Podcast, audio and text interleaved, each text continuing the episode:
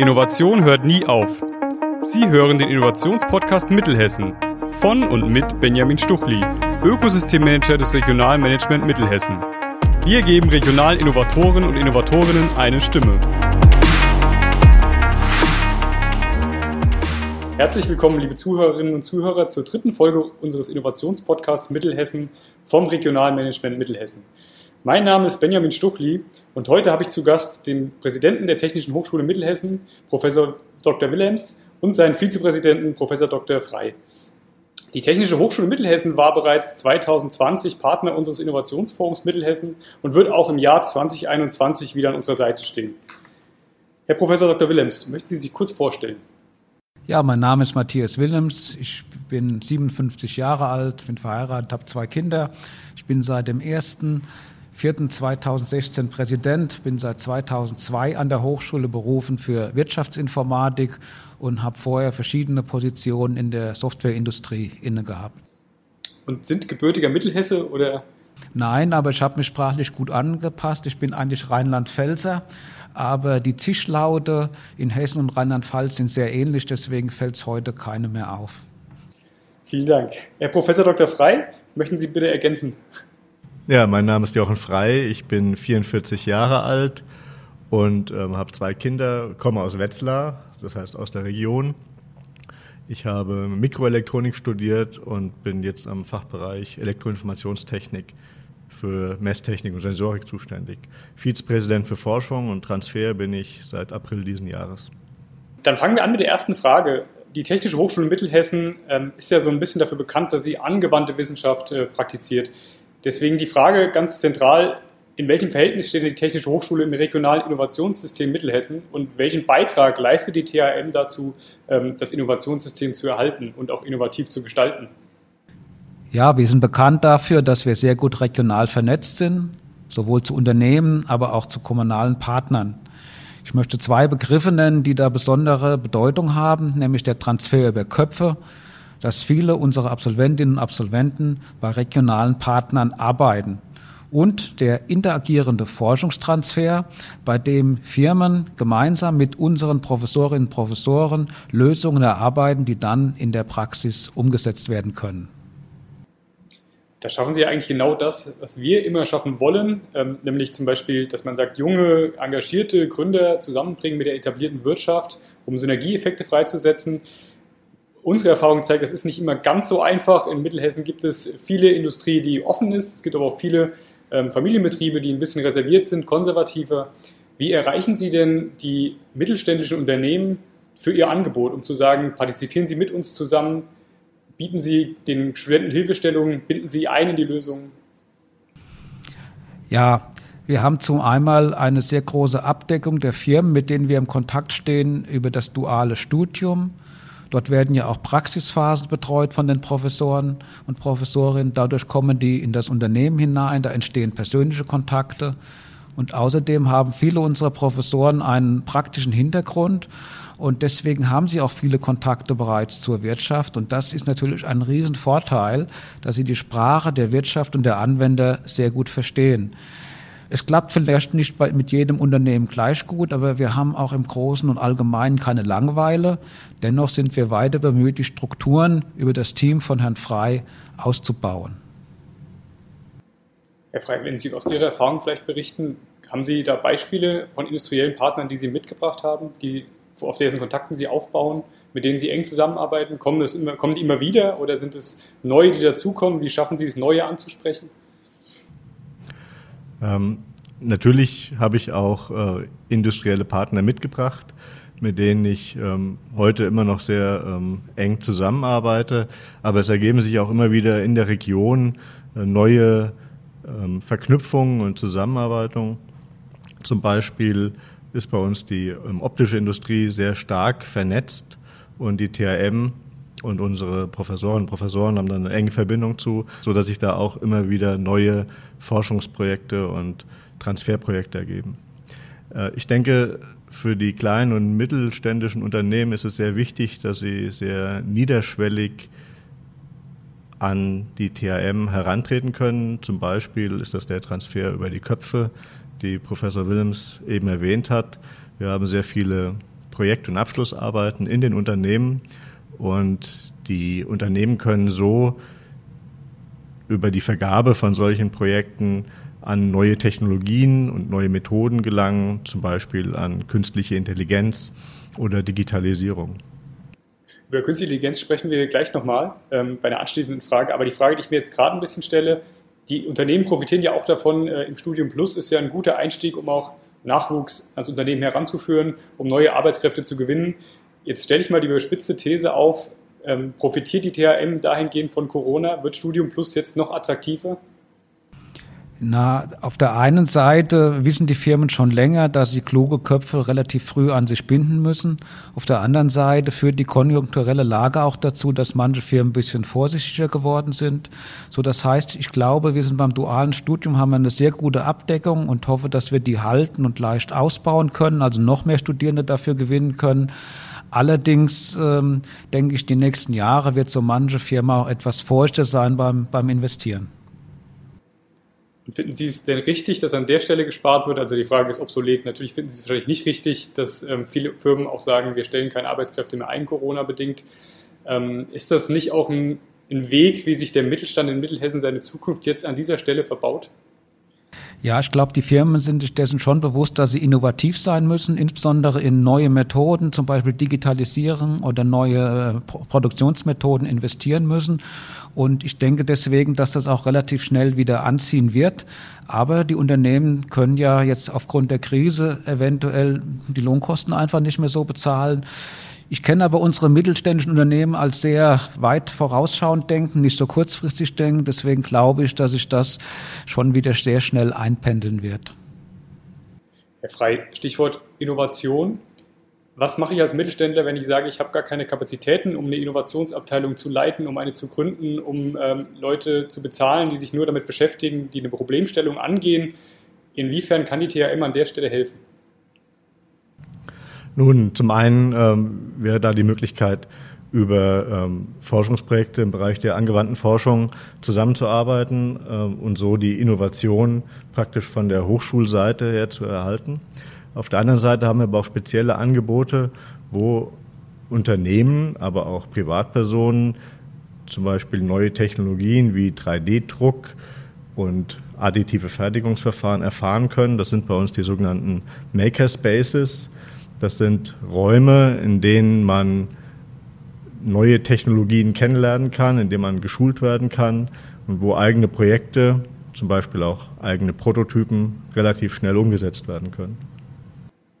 Wenn man jetzt von eigenen Projekten und eigenen Prototypen spricht, da ist man nicht weit entfernt von eigenen Gründungsaktivitäten, von Studierenden, die vielleicht aus der Hochschule heraus sagen, ich habe keine Lust auf ein Angestelltenverhältnis, ich möchte lieber mein eigenes Business aufbauen.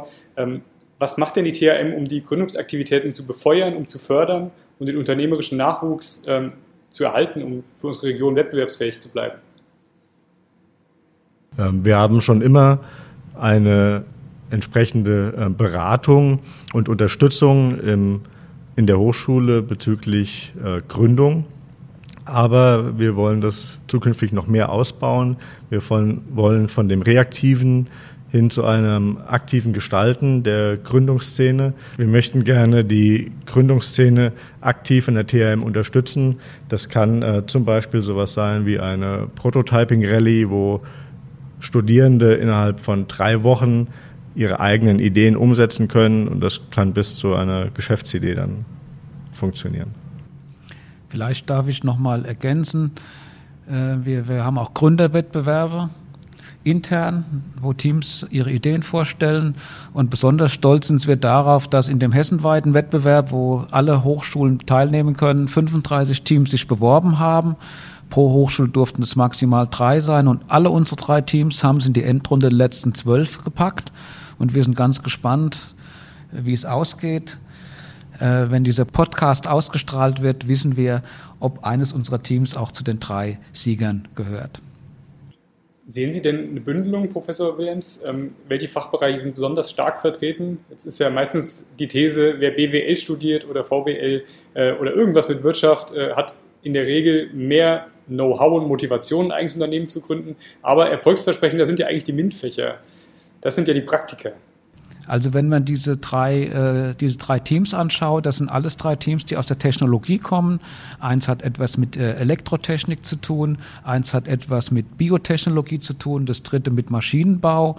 Und ähm, aber unserem internen Wettbewerb war es eigentlich auch bunt gemischt.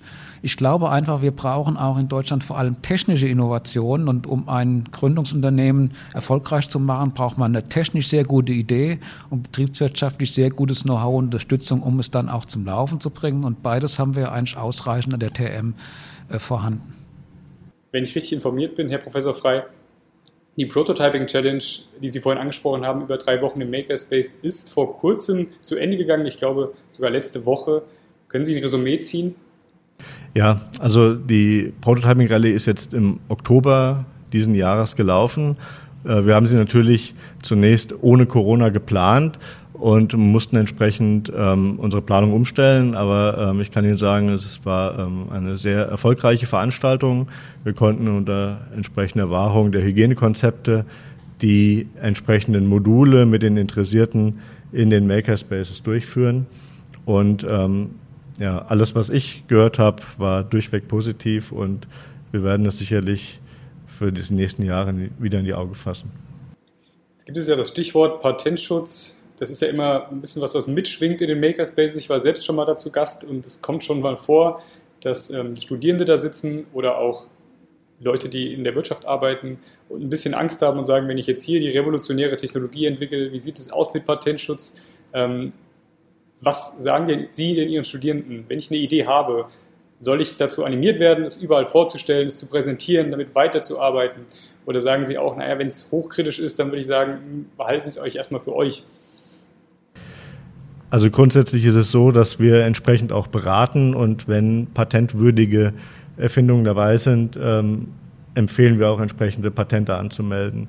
Und natürlich muss man vorher aufpassen, dass man dann äh, sein eigenes Patent nicht gefährdet. Ähm, aber was wir auch ganz klar sagen, ist bei solchen ähm, Gründerwettbewerben oder auch Innovationsveranstaltungen, dass die Leute offensiv mit ihren Geschäftsideen und mit ihren äh, Produktideen umgehen sollen und ähm, weniger alles für sich behalten, sondern ähm, offensiv damit umgehen. Herr Professor Willems, Vorhin haben Sie kurz das Stichwort Künstliche Intelligenz genannt. Ähm, die THM ist meines Wissens nach beteiligt an einem hessenweiten KI-Zentrum, also einem Zentrum für Künstliche Intelligenz, das diesen Sommer gegründet wurde, im August, wenn ich richtig informiert bin. 13 hessische Hochschulen sind daran beteiligt äh, und die Idee dahinter ist die Bündelung von exzellenter Forschung, anwendungsorientiert, praxisnah und transferierbar in die Wirtschaft. Das klingt jetzt so, als wäre das von einem Juristen aufgesetzt. Wenn Sie es in Worte fassen würden, was ist denn das Künstliche Intelligenzzentrum des Landes Hessen? Ja, die, die Politik hat erkannt, dass künstliche Intelligenz eine Schlüsseltechnologie ist für die Zukunft. Deswegen hat sie dieses gemeinsame hessische Zentrum gegründet. Dort werden überwiegend universitäre Professuren gefördert, die eine Grundlagenforschung machen. Wir haben ja auch sehr gute Universitäten in diesem Bereich und die erfinden neue Dinge. Und die HAWs sind deshalb beteiligt, um diese Dinge zu übersetzen, zu transferieren in praktische Anwendungen, zum Beispiel für den Mittelstand.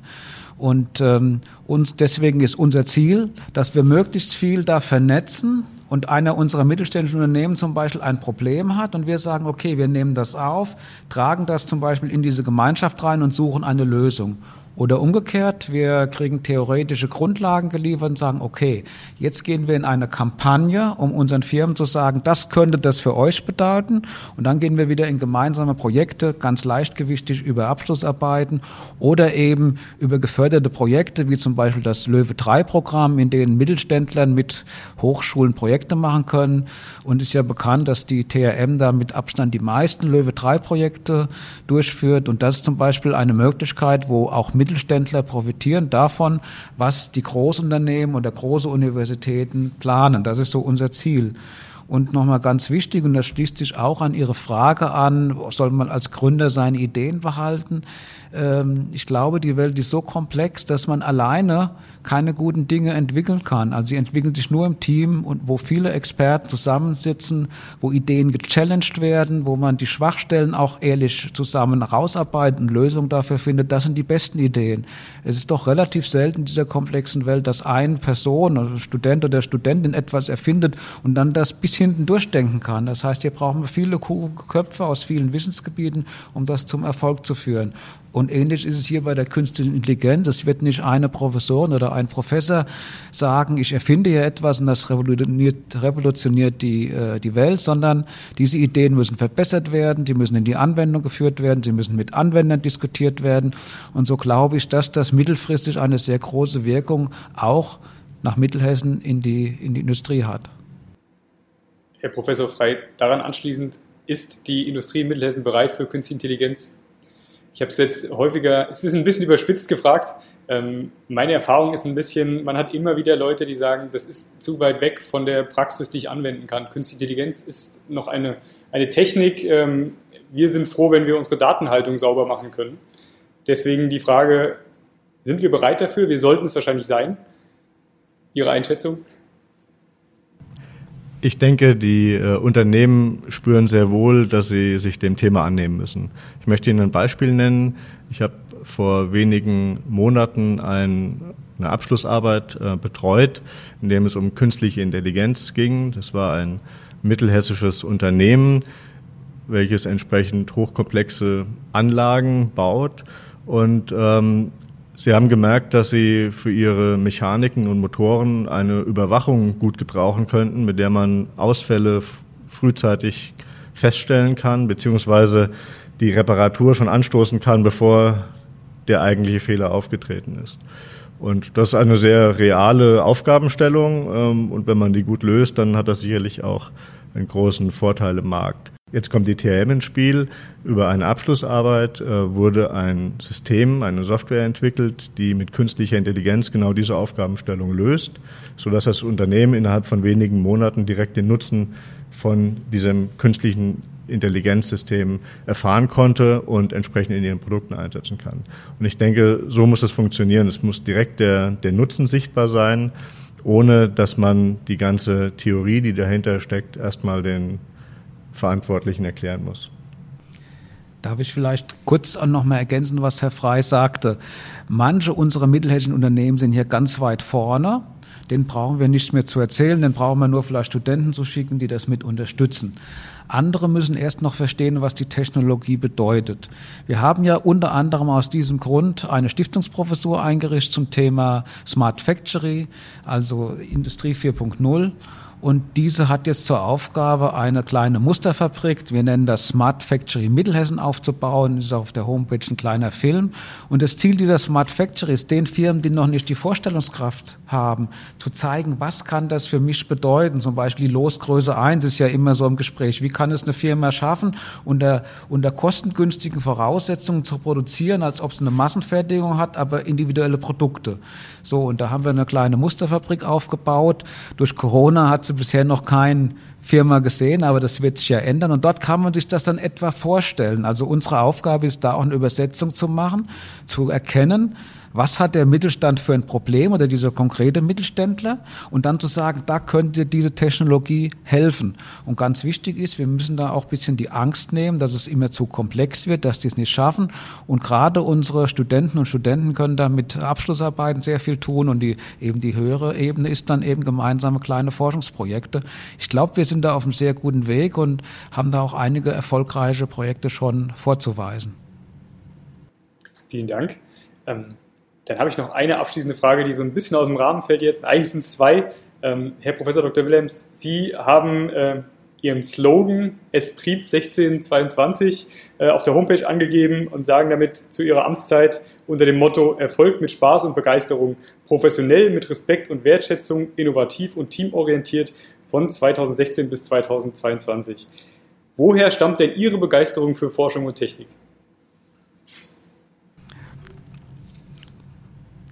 Ja, also zunächst einmal möchte ich sagen, ich glaube, wer Professor an einer Hochschule wird, der lernt gern was Neues und gibt auch gern sein Wissen an junge Menschen weiter. Und die meisten unserer Professoren oder Professoren, die gerne forschen, sind einfach intrinsisch motiviert, neue Dinge kennenzulernen. Und das treibt uns als Hochschule an. Und es gibt eigentlich nichts Schöneres in unserem Beruf und auch als Präsident, wenn man sieht, dass junge Menschen einerseits ihre Ideen umsetzen können, wie zum Beispiel bei Gründungswettbewerben oder Gründungen, oder andererseits, wenn sie hier einen Abschluss machen und man verfolgt die auch Jahre später, wie sie einen erfolgreichen Weg im Leben nehmen mit unserer Ausbildung. Das ist eigentlich unser Zweck. Und von daher gesehen, glaube ich, jeder, der in die Hochschullehre geht, sollte da eine gewisse Begeisterung mitbringen. Denn äh, ich glaube, intrinsische Motivation ist immer noch besser als irgendwie Motivation, die extrinsisch, sag mal, unterstützt und gefördert werden muss. Vielen Dank. Dann, Herr Professor Frei, noch eine abschließende Frage an Sie. Äh, eigentlich ist nicht die abschließende Frage, weil wir enden immer mit der gleichen Frage. Die Zuhörer wissen es schon, aber dann noch eine Zusatzfrage an Sie. Wie nehmen denn Ihre Studierenden diese Corona-Pandemie auf? Also wenn Sie selbst Vorlesungen halten, merken Sie, ähm, ist dann Qualitätsabfall, sind die weniger aufmerksam ähm, oder sagen Sie, Sie sind sogar noch begeisterungswürdiger, weil Sie nicht mehr die, den Gang zur Universität auf sich nehmen müssen? Das ist eine Frage, die ist gar nicht so einfach zu beantworten. Also es gibt sicherlich Studierende, die mit der aktuellen Situation und auch mit den Lehrangeboten äh, sehr gut zurechtkommen. Zum Beispiel, was ein Vorteil ist, dass digitalisierte Lernangebote ähm, beliebig oft wiederholt werden können und an verschiedenen Zeiten und Orten darauf zurückgegriffen werden kann. Es gibt aber auch sicherlich Studierende, denen der persönliche Kontakt sehr stark fehlt und wo auch über die Zeit die Motivation unter Umständen etwas leiden kann. Von daher ähm, muss ich sagen, ich freue mich sehr, wenn ich meine Studierenden hoffentlich im nächsten Jahr wieder in echt sehen kann. Ich werde aber auch ganz bestimmt digitale Inhalte weiter fortführen, die sich jetzt einfach in der Krise bewährt haben. Okay, das heißt also, es wird dann ein Hybridformat geben und nicht mehr dieses das eine Extrem oder das andere? Ich denke, die Hochschulen werden ähm, viele digitale Angebote beibehalten. Das gilt sicherlich nicht nur für die THM, sondern das wird deutschlandweit so sein. Ja.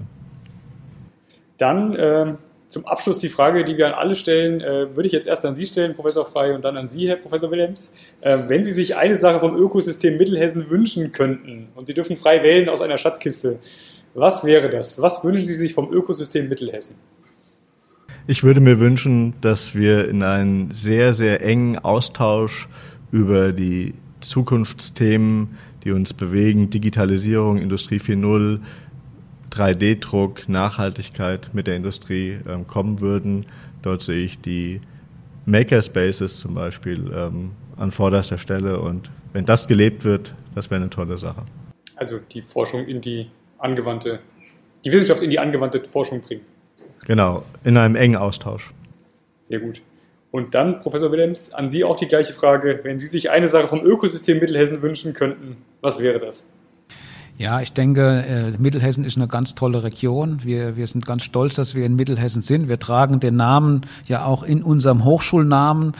Und was ich mir wünschen würde, dass noch mehr Zusammenarbeit statt Konkurrenz stattfindet, denn ich glaube, es gibt viele Dinge, wo wir so eine Art Competition leben könnten. Das heißt, in bestimmten Dingen ist man vielleicht Konkurrent oder hat Angst, dass die anderen einem was abgucken, aber bei anderen Dingen kann man sehr viel gegenseitig lernen und hat vielleicht zusammen mehr davon, als wenn man getrennt marschiert.